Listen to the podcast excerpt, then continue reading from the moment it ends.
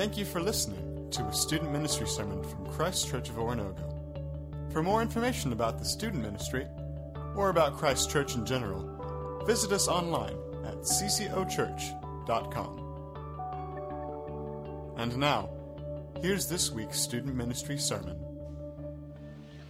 I was sitting in a Starbucks in Houston, Texas, and I was in a suit.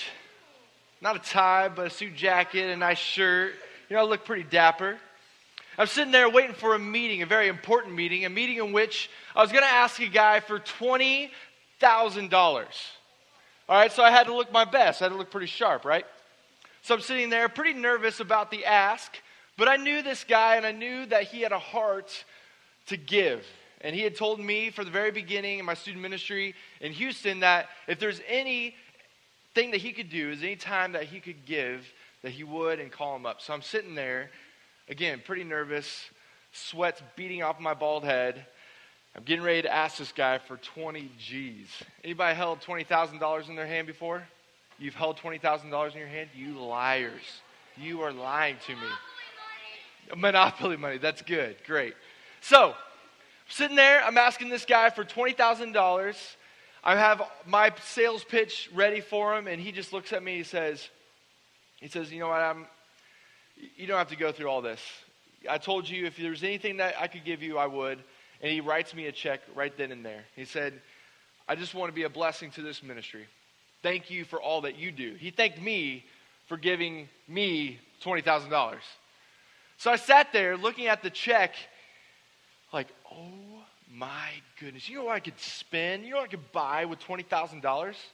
You guys are probably reeling right now. This is what I could I could buy a lot of shoes for 20 grand, right? You, maybe you know, any shoe fans out there? I could buy I could buy a lot of KDs with 20 grand. I could buy I could buy some car, uh, maybe a, some cars, maybe a car. I could buy I don't know what what else would you buy? A lot of Mexican food. What else? What else?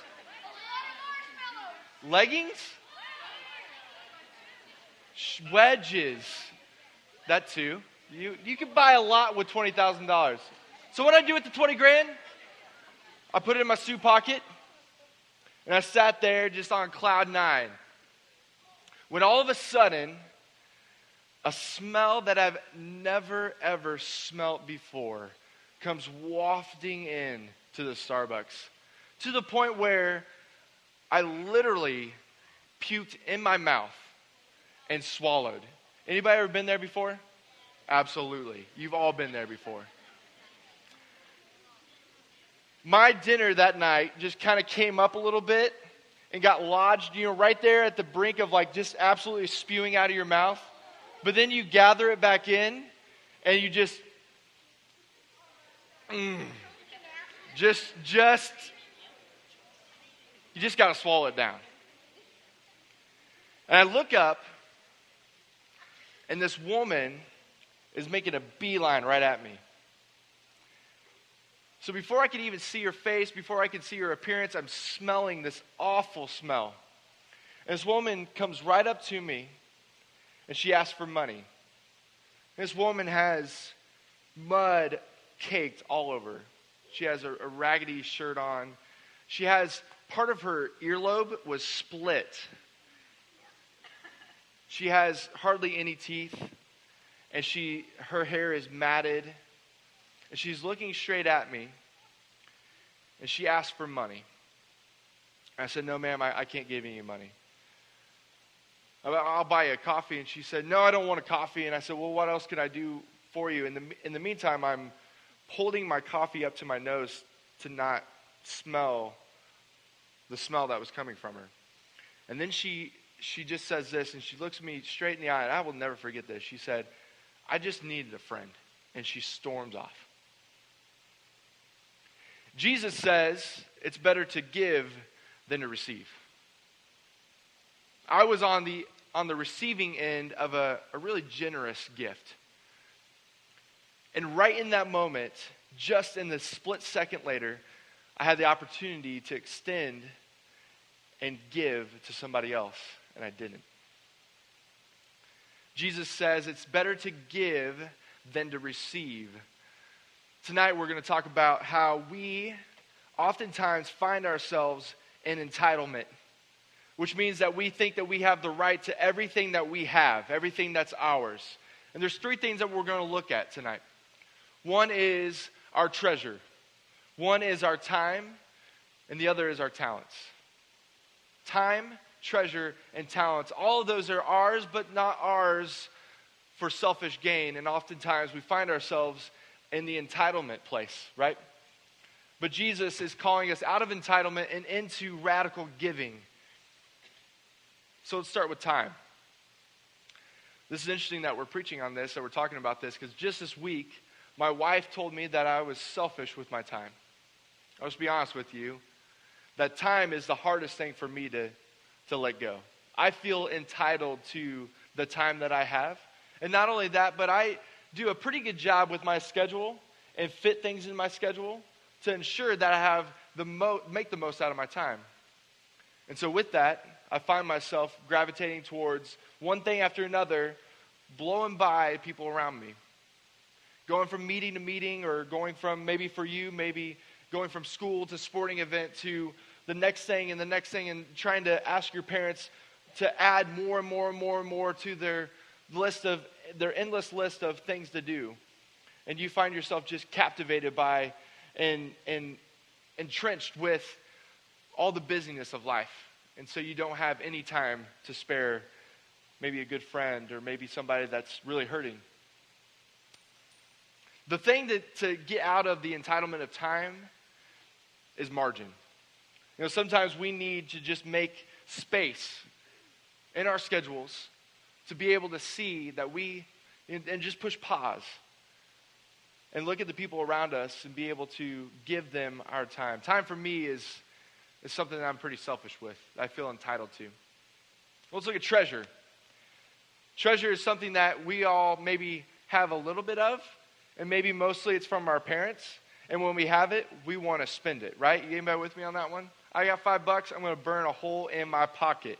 I'm going to spend it immediately. It doesn't matter what it's on. So, what does it look like for you to give, radically give of your treasure.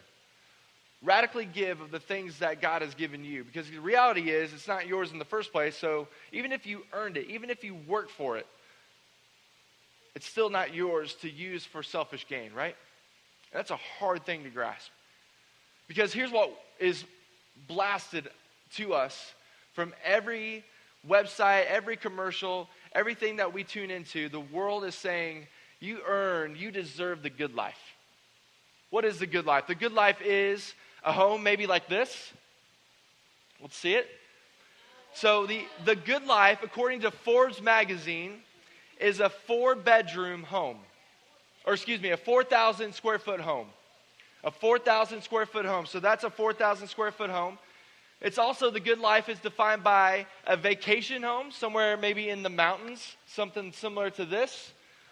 That's the good life, according to Forbes. Um, it's also three luxury cars.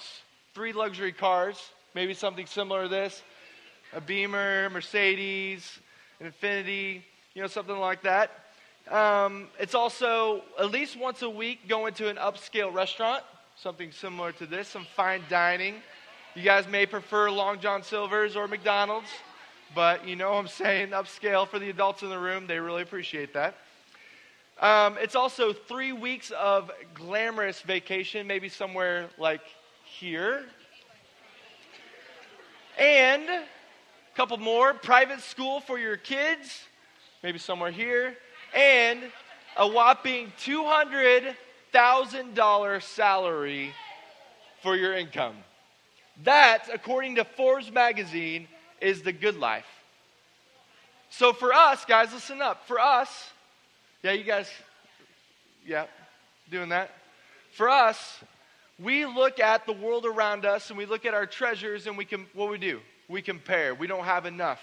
We can't get enough. And we want more. And so everything that is in our world is communicating the same thing over and over and over and over again. Jesus tells a story about a widow who has a mite.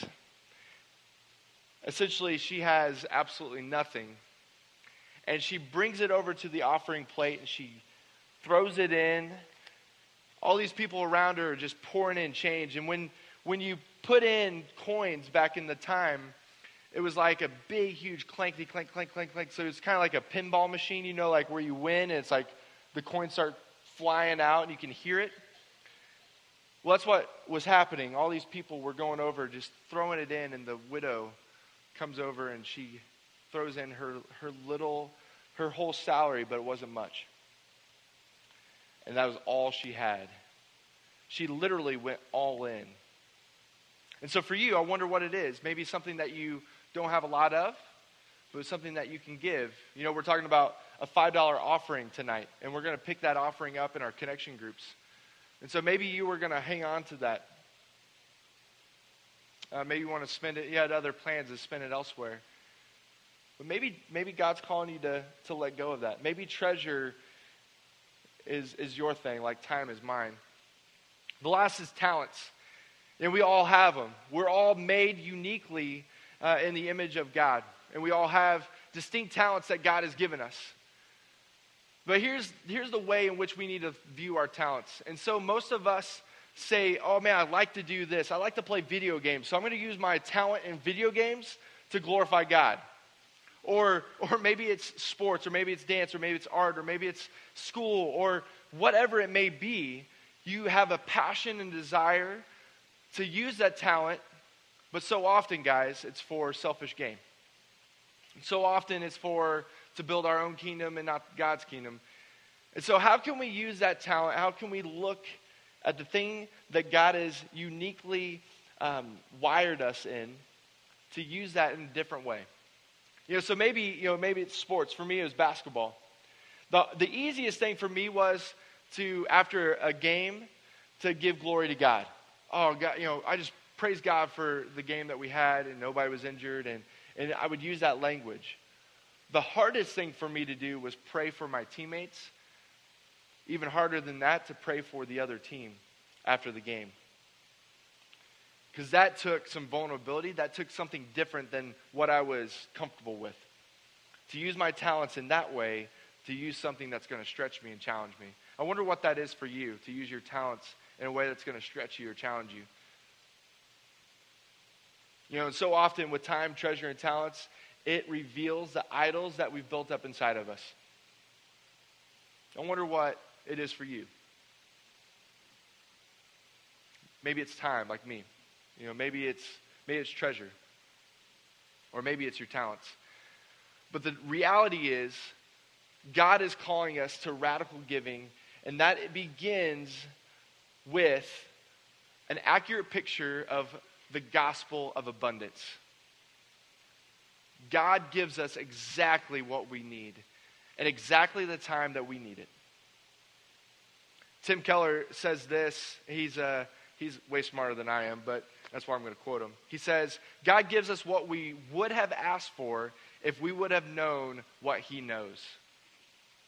I'll say that again. God gives us what we would have asked for if we would have known what he knows. So often we're asking God for all these things, but our ways are not his ways, and our thoughts are not his thoughts. And it starts with an accurate picture of the gospel of abundance, the good news that Jesus came, that God came in human form, that Jesus died for us to give us exactly what we need. I'm going to read for you in Philippians 2 5 through 11. You can read with me on the screen. It says, In your relationships with one another, have the same mindset as Christ Jesus. For us, me and you, to have the exact same mindset as Christ Jesus. It says, Who being in the very nature God did not consider equality with God something to be used as his own advantage. Jesus, being fully God, didn't consider equality with God. He wasn't entitled to that position, but made himself, goes on in verse 7, made himself nothing by taking the very nature of a servant, using his time, his treasure, his talents He was, be, he, made, he was made in human likeness. And being found in appearance as a man, he humbled himself and he became obedient to death, even death on a cross. God, being fully God, came down in human form to show us what radical giving is really like. To give us the opportunity to use our time and our treasure and our talents, not for our own gain, not because we deserve it, not because we're entitled to it, not because it's ours for the taking, but to extend our hands the way that Jesus did on the cross. And to be able to give to those that we love and those that we hate. To serve those that are easy to serve and serve those that are hard.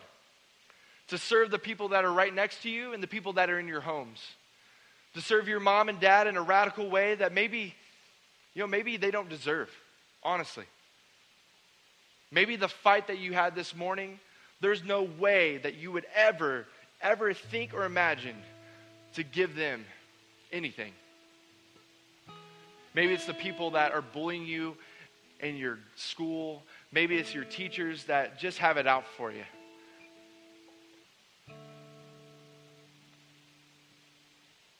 Whatever it may be, Paul says it pretty, pretty clear that we should have the same mindset as Christ Jesus. That Jesus did not consider equality with God something to be grasped, but he went to the cross with arms extended to say, I'm giving it all.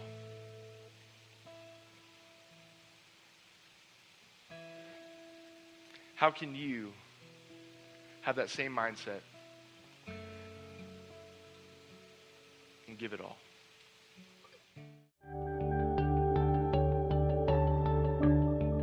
Thank you for listening to a student ministry sermon from Christ Church of Oronogo.